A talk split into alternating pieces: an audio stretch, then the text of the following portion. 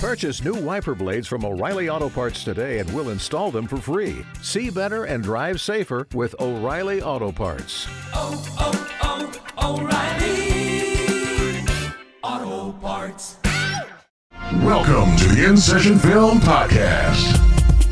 Welcome to our episode 219 bonus content for May 2nd, 2017. And I'm JD Duran. And I'm Brendan Cassidy. And JD, Zed's dead, baby. Zed's dead. Zed is dead, and I'm still lost in Robert Pattinson's eyes, baby. So, uh, but yeah, thanks for tuning in for our bonus content this week, everybody. If you listen to episode 219, you'll know that it was our original plan to talk about the Lost City of Z, the latest film from James Gray, starring hmm. Robert Pattinson, but more so Charlie Hunnam, and we'll get to Yeah. that here shortly. And you know, it was kind of funny, Brendan. We were talking about this offline that the main show, because we tossed this review to bonus content this week, we ended the show at 93 minutes, which was our Is absurd. totally absurd. totally absurd. Our shortest main show in, in quite some Yeah. time. Probably Our- at least 100 episodes.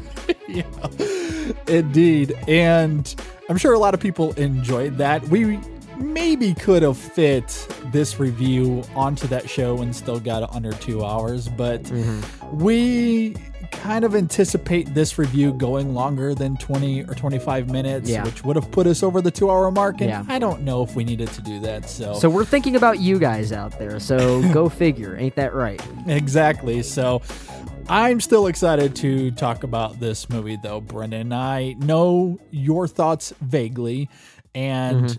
Not to spoil anything right now, but they do differ with mine vaguely. Yeah. so, And and normally this is the case when it comes to movie reviews between you and I, JD, is that when there is some disparity on certain things, we tend to talk longer. So that is exactly why we chose to nix this review from the main show and do this as Yeah. bonus content, as you've already said. But the interesting thing is, like you said, we, we ended the show at 93 minutes, and we said the show was going kind of long and uh, Yeah. towards the end of that, so we're going to do this for bonus content, and we really weren't going very long. It just We weren't. was so there's a lot of irony to that. It, it is. I- It was really funny in hindsight listening to that show because, yeah, I mean, for listeners that tune in every single week, you'll know that we weren't going long necessarily for us. Our top three segment wasn't longer than it than it normally is, but mm-hmm.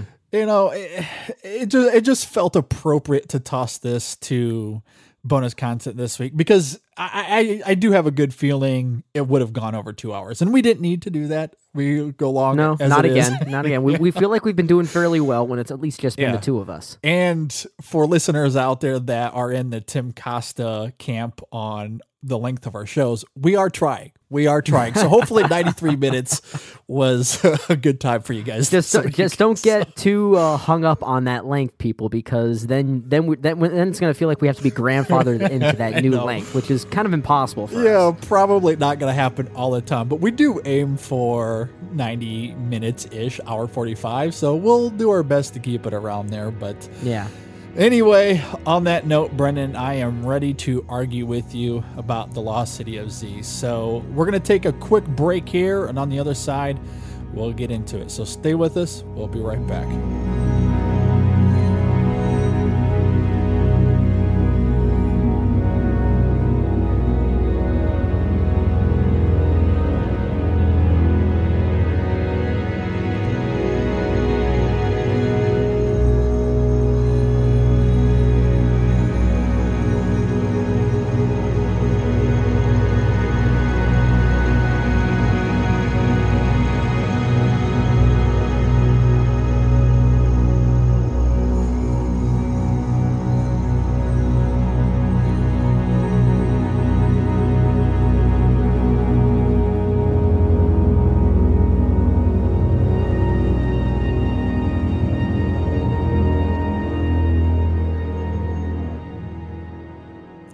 You're listening to the In Session Film Podcast bonus content for episode 219. Brendan, we've been podcasting for over a week now. Why are you just presenting yourself now?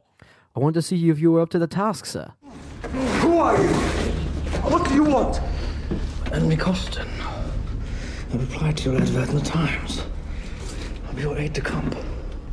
Mr. Costin, What did the duty say? We've been at sea a week. Why are you just presenting yourself now? I wanted to make sure you were up to the task, sir. Are you drunk, Mr. Costin? No. You could have fooled me. Well, well, I might have had a little. I've got a, a little recommendation. They say I'm better skilled at rifle and pistols. Medal for bravery. It's very impressive. You have a family? No, none at all. I see. So nothing to shed. I take it you do then. All right, The Lost City of Z is directed by James Gray and it stars Charlie Hunnam, Robert Pattinson, Sienna Miller, and a few others as well. If you're not familiar with The Lost City of Z, it's a true life drama centering on British explorer Percival Fawcett, who disappeared while searching for a mysterious city in the Amazon in the 1920s. Brennan, what did you think about The Lost City of Z? We have to talk about the elephant in the room first, JD, and that's the name James Gray. Because if you remember back on oh some extra film long, long time ago, we Yep. talked about a film called The Immigrant. Yep. Um, and we had we had the great Michael Dennison on our show for that as well. And I think I ended up making a game out of my viewing of that film. I think I ended up like in- inserting all these soap opera names when we talked about that film Yep. for how melodramatic it was. Uh-huh. But n- needless to say, you and I are not the biggest fans of James Gray. Yeah. Uh, and we, we look back on his filmography. We were not big on the on the uh, immigrant. In fact, I was a lot lower on that film still compared to you. Uh, Two Lovers, I think, is good, but I think it's mostly anchored by a great performance by Joaquin Phoenix. And then a film like We Own the Night, I think, is just kind of a mess. Uh, I, I, I really haven't been on the James Gray train at this point. And then going into Lost City of Z because of it, I don't know if my expectations were low or if I tried to keep them neutral or just wasn't really excited for it because my reaction after the film and as the end credits were rolling was this. Okay, James Gray, now you have my full attention. And now I am there. And I think I can see where people may have been flocking towards his filmography before because for the first time his sense of style I think ultimately complements a film like The Lost City of Z and I was I was quite floored by this film. The- to start off um the film was gorgeously shot, as you would expect. If you look at James Gray's past films, the cinematography is outstanding. So you know it's going to be great going into this. We don't really have to spend much time talking about it. But as I said, James Gray's meandering sense of style, which really was a turnoff for me in some of his past films, really worked for me here in the Lost City of Z. And maybe perhaps that has a lot to do with the film's setting and the loca- and the locale of it, which has this waft of smoke and fog, which adds to the film's sense of uncertainty and unclear passage of time. The film feels almost as if it's visually lost. And I think that kind of complemented uh, James Gray's style for once to the point I almost feel like maybe he should stick to this style a bit more often than he has in the past. And unlike some of uh, Gray's films in the past as well, The Lost City of Z has uh, this thematic and narrative through line that feels ultimately consistent for once and also feels like it actually progresses and builds upon itself along with the film, which is why that passage of time and the fact that this takes place over those long stretches of, stretches of time really worked for me as well. So the film's drama will work for you depending on how well you can take to that through line. And it also comes down to the character or real life figure of Percy Fawcett here, who kind of serves as the film's protagonist and antagonist at the same time. His desire to find this lost civilization has him constantly fighting his own selfishness and desire for cultural open mindedness. And that battle feels like it grows as the film progresses as well, which is why the final act of the film is so powerful for me and why I found it so symbolic. And I have more I want to get to that later. And then the last thing I'll say, and I'll toss it to you, JD, is I think a lot of it works because of Charlie Hunnam's performance for me, which may be one of my favorites that he's ever given, if not my favorite. I feel like he gives a very cerebral performance here, as if he were communicating to the audience without ever really speaking. I felt that internal struggle of Percy Fawcett, even as the character was never speaking. And the fact that I was able to sense that, I think goes to Charlie Hunnam's performance more than anything else. I have to give him a lot of credit for that. And the aesthetic of this film, as it tailors to that, really gave me the sense of this is probably why people love these classic movies back in the day, like Lawrence of Arabia, and why those films have stood the test of time so well. So, with all that said, Lost City of Z actually ranks as one of my very favorite films so far this year. Well, I'll start off my thoughts here by echoing what you're saying about James Gray. And I'm mostly in your camp when it comes to him as a director. I was not a fan of The Immigrant as well. I like Two Lovers enough. I do agree there are some issues with the film, but I overall really like that film and like Joaquin Mm-hmm. Phoenix. But I agree with you on We Own the Night. I thought that was a very messy film. So going into this movie, I certainly had my reservations, but it was getting some pretty good buzz and I was Yeah. getting excited for the movie because of that. But overall, I will say those James Gray isms that we've talked about on the show before are certainly felt here, and I do think they are problematic. That meandering style that you are hmm. talking about, Brendan, while I can sympathize with what you're talking about, and in a lot of ways, I do agree that it does enhance this film's sense of lostness that you that you have throughout the film. I do think there is a mm-hmm. purpose there, but there's something about James Gray's direction and the way he paces and edits this film, the time jumps and the narrative gaps that stifle my overall engagement with the film. He would build momentum in some really riveting ways, only to jarringly halt it in the next moment. It felt hmm. like every scene was coming from a greatest hits collage from the source material and even hmm. lines of dialogue as well. There are a ton of great scenes and moments of dialogue in this film that on their own are absolutely stellar. Yeah. In a microcosm, I could look at each scene individually and go, that is really wonderful. But for me, there's no cohesion or lucidity in the way that Gray interweaves those scenes and story threads. There's no connective tissue to bind one moment of Fawcett's life to another. For example, during the first expedition that he goes on, Fawcett finds this pot in the woods, which on its own is somewhat bizarre that he would automatically believe that this myth is real because he finds one individual pot. But that mm-hmm. aside, he goes on this expedition, he has this experience, he comes back to England, and all of a sudden, he has this self-righteous moment where he starts barking at other individuals in this courtroom sequence.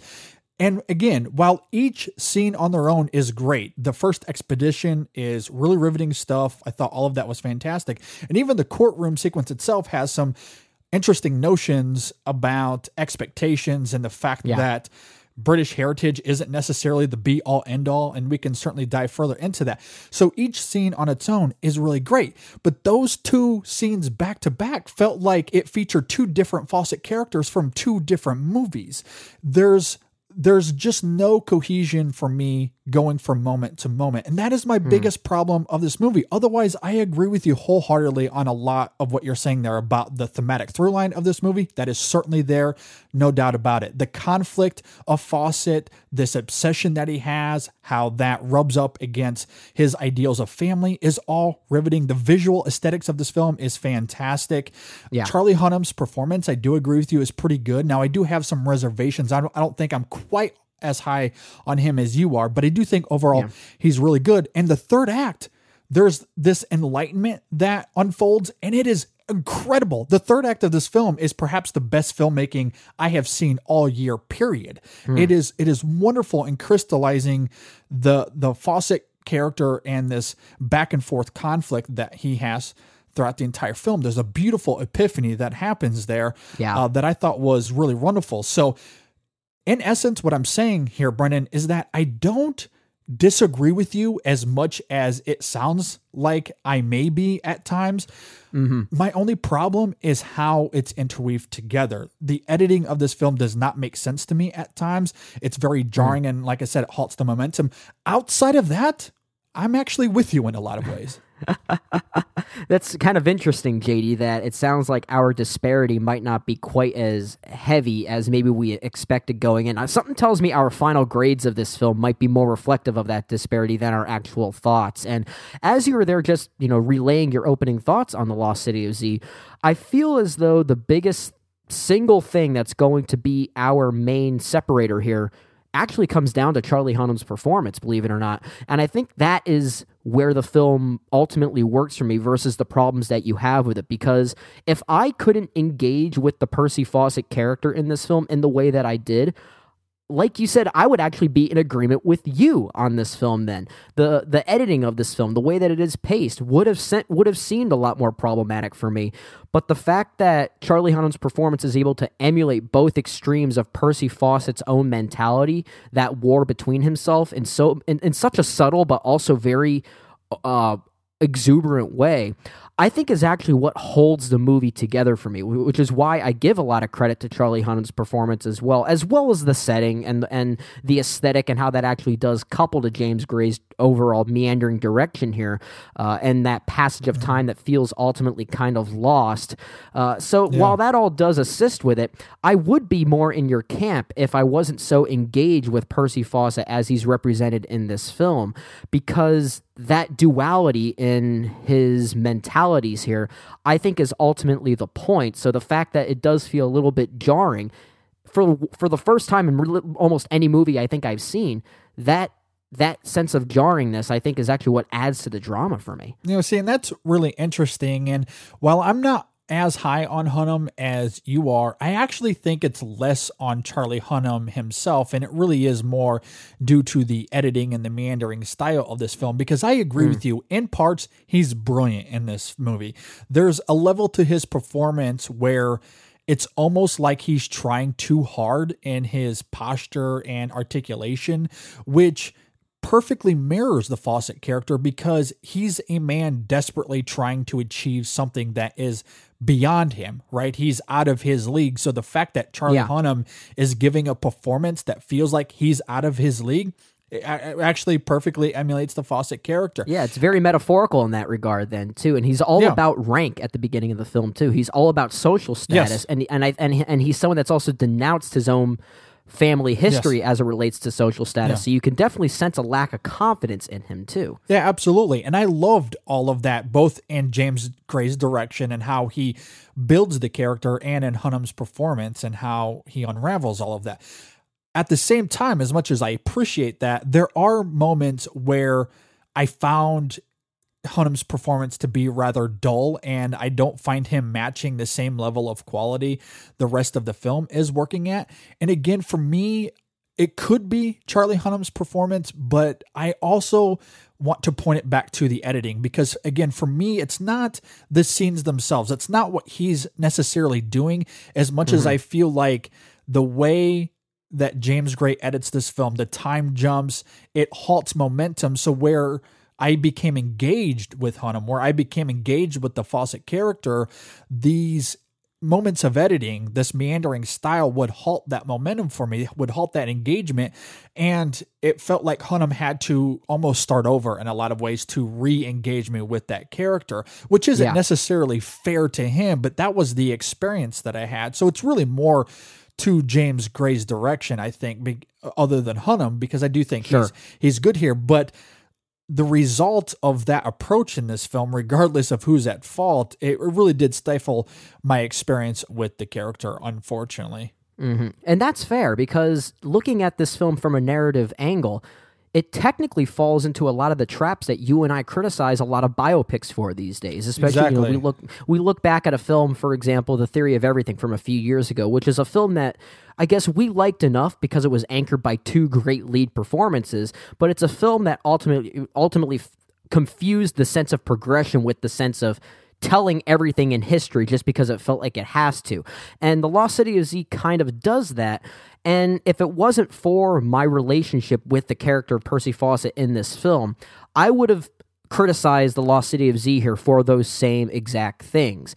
But because of my engagement with the character, the the way that scenes would change. For example, there's a there's a scene change from uh from Percy Fawcett coming home, and all of a sudden he's fighting in what I think is World War One. Yes, and it yeah. seems to come a- out of freaking nowhere. And Very much in so. any in, in any other film, I would absolutely criticize that.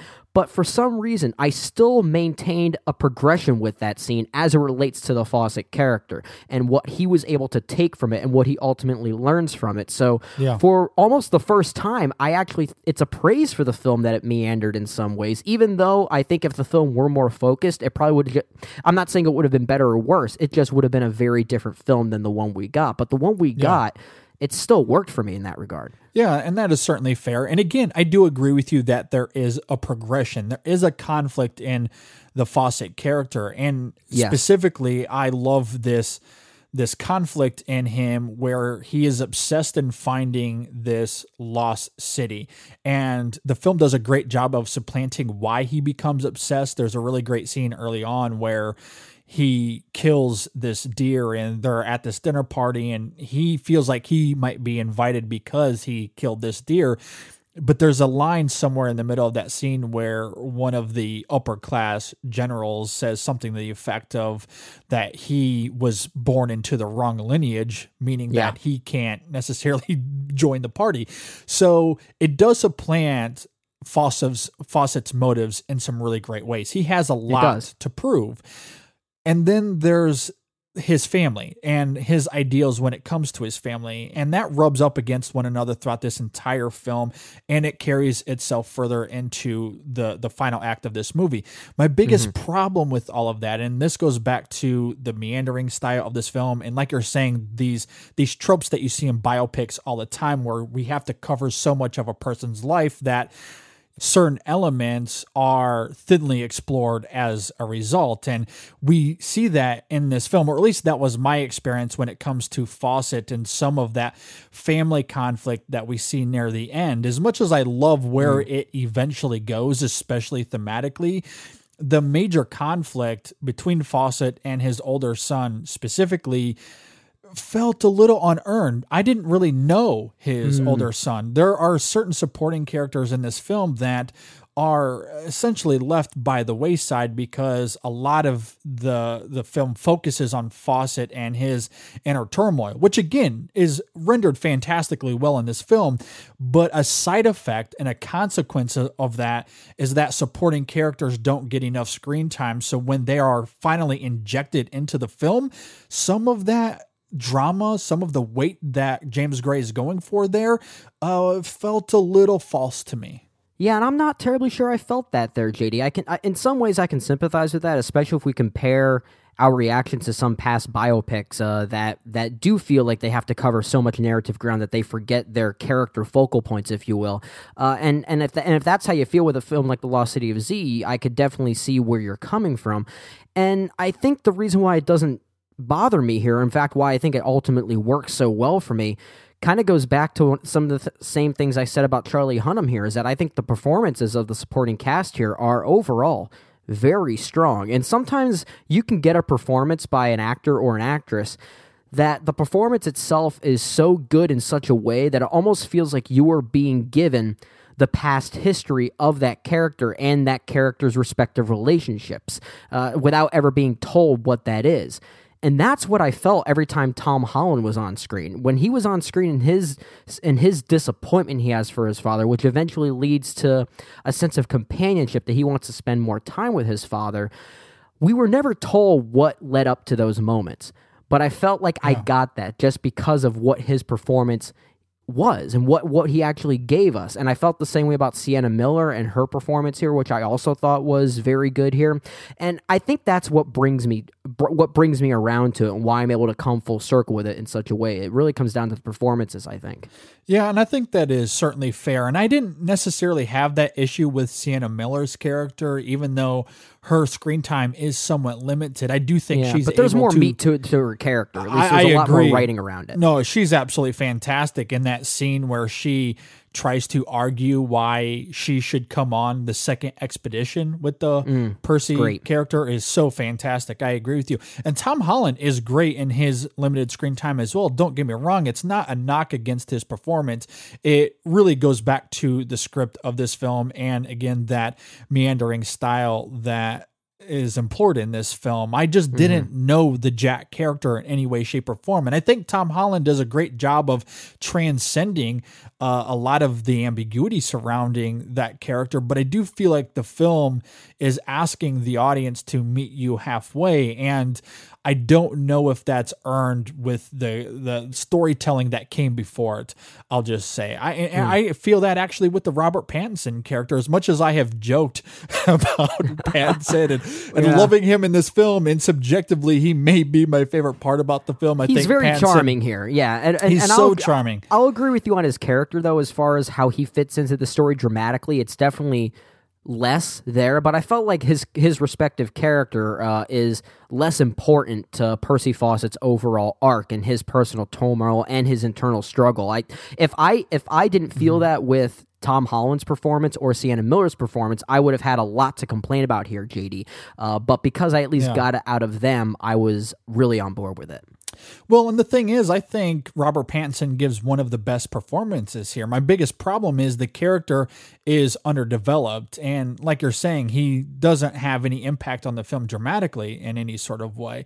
And Tom hmm. Holland's character is a big part of this film dramatically once it gets to the third act, Yeah. but I don't find him any more developed than the Pattinson character. I don't mm. know much about the Jack character at the end of this. The only reason that third act works for me is because of Charlie Hunnam's performance and the Fawcett character and what this film is getting at thematically in terms of these ideas of obsession versus family. And I find all of that fascinating. And Holland's performance does a great job of carrying whatever the script and editing leaves behind. But in terms of actual development, you don't know that character in any way by the end of this film. I, I I don't know if I agree with that, and th- maybe this is where th- here's an example of why we we rightfully chose to put this on a bonus content, JD, because this is where I think Yeah. we might start talking a bit more, uh, because I felt like I got a lot of history with the Jack character by the time we're introduced to him and his explosion that he has on his father and his anger for how his father never spends time at home.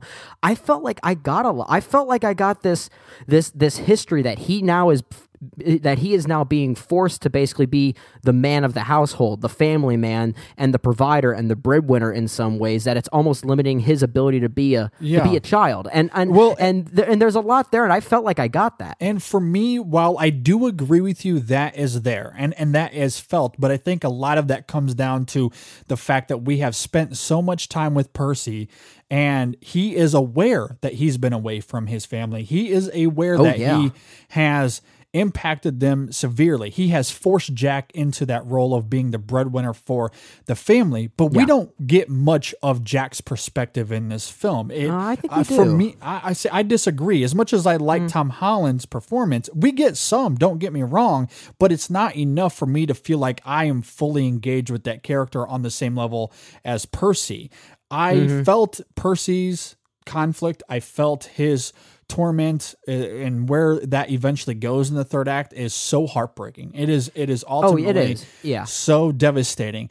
But I didn't necessarily feel it from Jack's perspective. I Mm. felt like a lot of the film's progression of Jack in terms of forcing this idea that he has felt abandoned from his father. A lot of that is implied because we never spent any time with Jack through the first two hours of this movie. It's not until hmm. the final 15 minutes that he finally gets to spread his wings a little bit. And while Tom Holland does a great job, don't get me wrong, I don't know if it's enough for me to forgive the fact that I had spent almost zero time with that character through the first two hours and five minutes. And maybe that's fair because it was enough for me. But then again, there are little moments leading up to that, even before Tom Holland is actually in the film, that progress their way towards that. There's one moment halfway through where Percy Fawcett returns home, I think, from his second expedition. And by this point, Jack is much older and he's played by, I think, a different actor again. And the first thing he says to his father is, are you my father? He asks him that, Yeah. and it's almost as if he has no idea. And I think Yeah. that there is where the start of their distancing kind of kind of develops for the audience. That's where the audience is first able to pick up on that. But there's something Yeah. that was so powerful about that scene, And I- that and I just agree. lingered. It- and, And- maybe and- that lingering is what I was able to take with me when Tom Holland eventually does come into the film. And and here's the thing about this. I agree with you wholeheartedly while I also disagree with you wholeheartedly. This is getting confusing. no, because on its own, it's a devastating moment. But Yeah. the reason I find it so heartbreaking is because the scene is shot from Percy's perspective. He comes home from this expedition and his son tells him, Hey, I don't know who you are. Yeah. And Charlie Hunnam's reaction to that is great. It, Yeah. it is so good. So, from Percy's perspective, I agree it lingers wholeheartedly. It plays directly into that conflict that you see throughout the rest of the film obsession versus family. But you don't get it from Jack's perspective. The next time that comes up is when Tom Holland enters the picture, and it's all this time later where we've been away from Jack for a long, long, long time. So, mm-hmm. by the time we get back to it, from Jack's perspective, it doesn't. There's no dramatic weight there for me. I Yeah, only it- feel it from Percy's perspective. Yeah, I, I felt the duality there, and I, I, I can't argue with you because one thing I will agree with something you said is, as it relates to Jack here, is you say you said that we get some of what of, of what develops Jack's character, but we don't get a lot of it. I do agree with that. We don't get a lot of it. The argument is just whether it was enough to serve the story for myself or you, and for me, it was more than enough. And what it, what it did do was create a great duality between Percy that I was able to find Yeah. some strange complement between them, which is why I was on board with it. Well, I'll I'll say at this, and then we can move on. I think we can both agree that the third act is really amazing.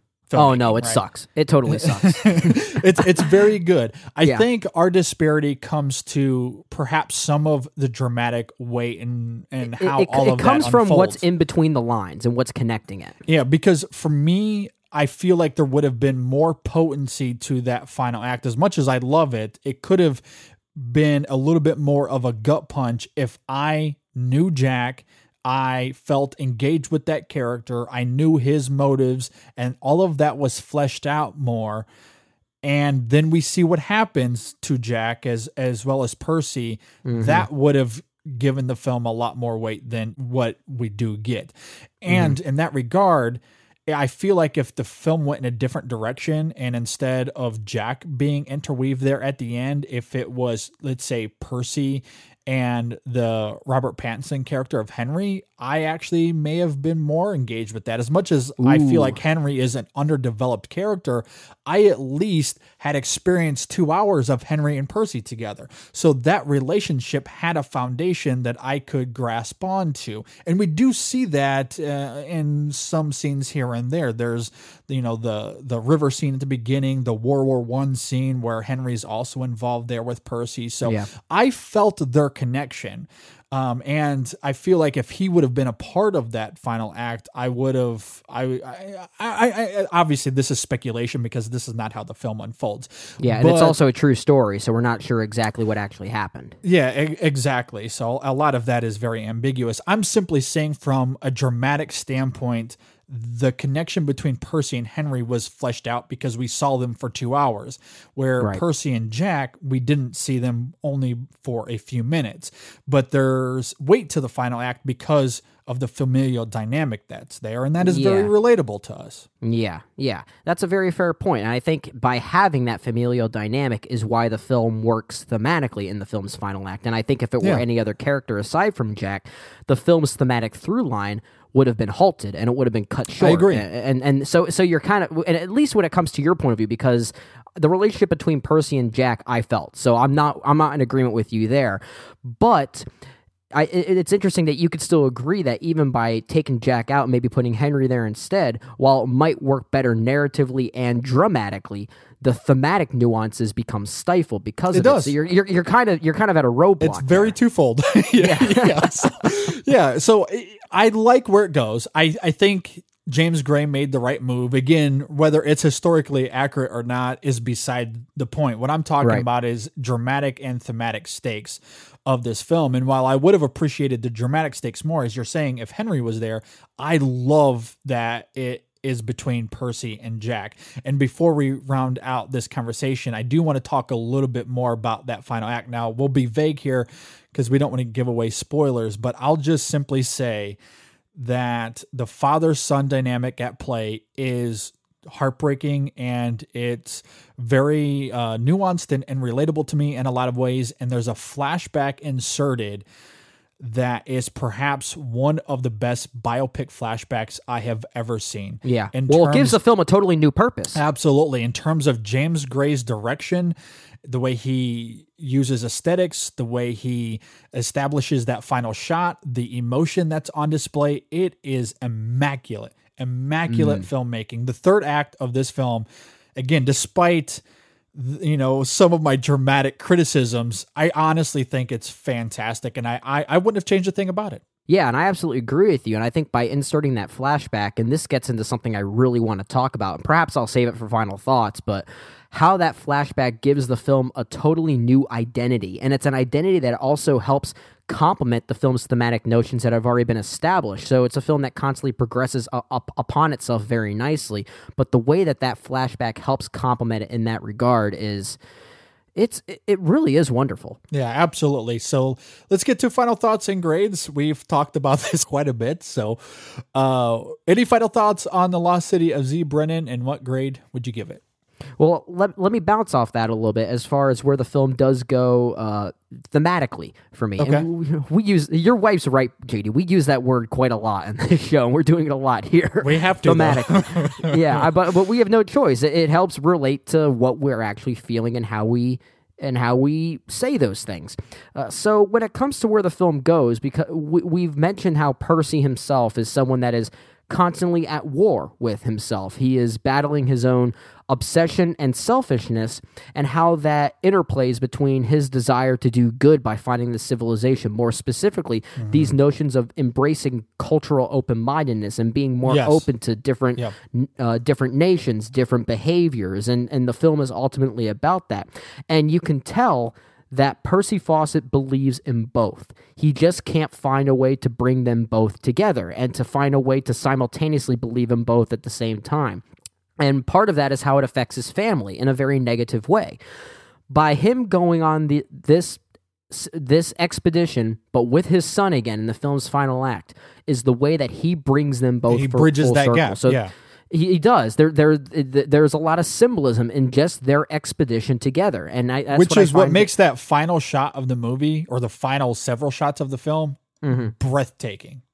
absolutely. breathtaking. I, I really agree with that so much, and that flashback sequence that you were also bringing up, as I mentioned in your thoughts, it it kind of gives the film a totally new purpose, but one that complements everything that came before. Because then we learn that the maj- uh, the majority of Percy's motivations by this point was all about fatherhood. It all related back to fatherhood, and that he ultimately had a mission as a father to help serve for his son. And I found that so poetic, and it doesn't distract from the thematic notions that have already come prior. It helps not just enhance that, but it's it, there's connective tissue to that, and I think that's something that James Gray does very well in creating and, and not just creating that through line, but continuing to expand on it and basically add more steps to this really long stairway, essentially. and I found that really fascinating. Yeah. So that's that was really cool stuff there. Um, as far as other final thoughts I have, I also just want to you know reiterate some of the aesthetics of this film. When I when I saw this, and people kept calling a film like this something that recaptures the old Hollywood aesthetic. This is the film of James Gray's that I really felt that with. Some people said that with The Immigrant, and I called bullshit on that there. Um, but when it comes to something like uh, Lo- The Lost City of Z, I can really sense the classic epic filmmaking that Hollywood was really known for back in its heyday.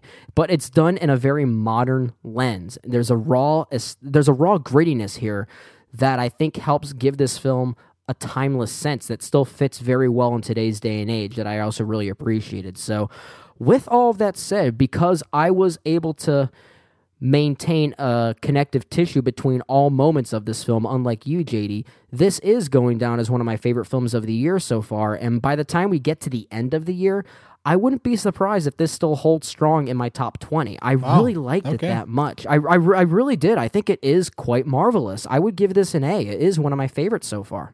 All right. Well, you know, the big difference between this film and some of his previous works is that I do think there is room for me to grow on this film because, like I said, there's a lot about this film that I do appreciate. That third act, especially, is just masterful. Yeah. And I agree with you, Brendan, that this film in particular, and it's somewhat ironic because James Gray is known for his, you know, intimate dramas in New York City, which you would think would be more old Hollywood than this film, but I Right. feel like this film certainly emulates a lot of old Hollywood. There's a there's a mystical nature to the film's cinematography and its epic nature that I really enjoyed. I thought all of the terrors of the jungle were really visceral, um, and, Oh, and man. very very felt. Can I co- can I comment on that quickly Yeah. because there's a great piece of trivia when it comes to the jungle portions of this film. In fact, James Gray wrote a letter or an email or something to Francis Ford Coppola, uh, who want he wanted some advice about shooting in the jungle because Coppola had obviously directed Apocalypse Now. Did you know what Coppola's response was to it? Oh, I can only he, imagine. re- he, res- he, he responded to James Gray in two words. It said, "Don't go." That's all it said. well, James Gray obviously didn't listen because they actually did No. shoot this in the jungle, and there's Yeah. even uh, some interesting interviews out there where you can hear Hunnam talk about it, and he actually had to be sent to the hospital for terrible incident during filming. So, Mm-hmm. uh, but yeah, I mean, and, and all of that is felt. the The fact that they're in the jungle, they're on location, I think that adds to the the film's really gripping aesthetics. And I also love the way James Gray James Gray uses. Uh, I also love the way James Gray uses his camera in those sequences as well. It really enhances the tension and uh, the stakes of those sequences. It- it's really fantastic. And then on top of that, there's Yeah. those ideas of cultural open mindedness that goes along with those scenes that couples very well with where the Fawcett character goes and some of the arguments that he makes as well.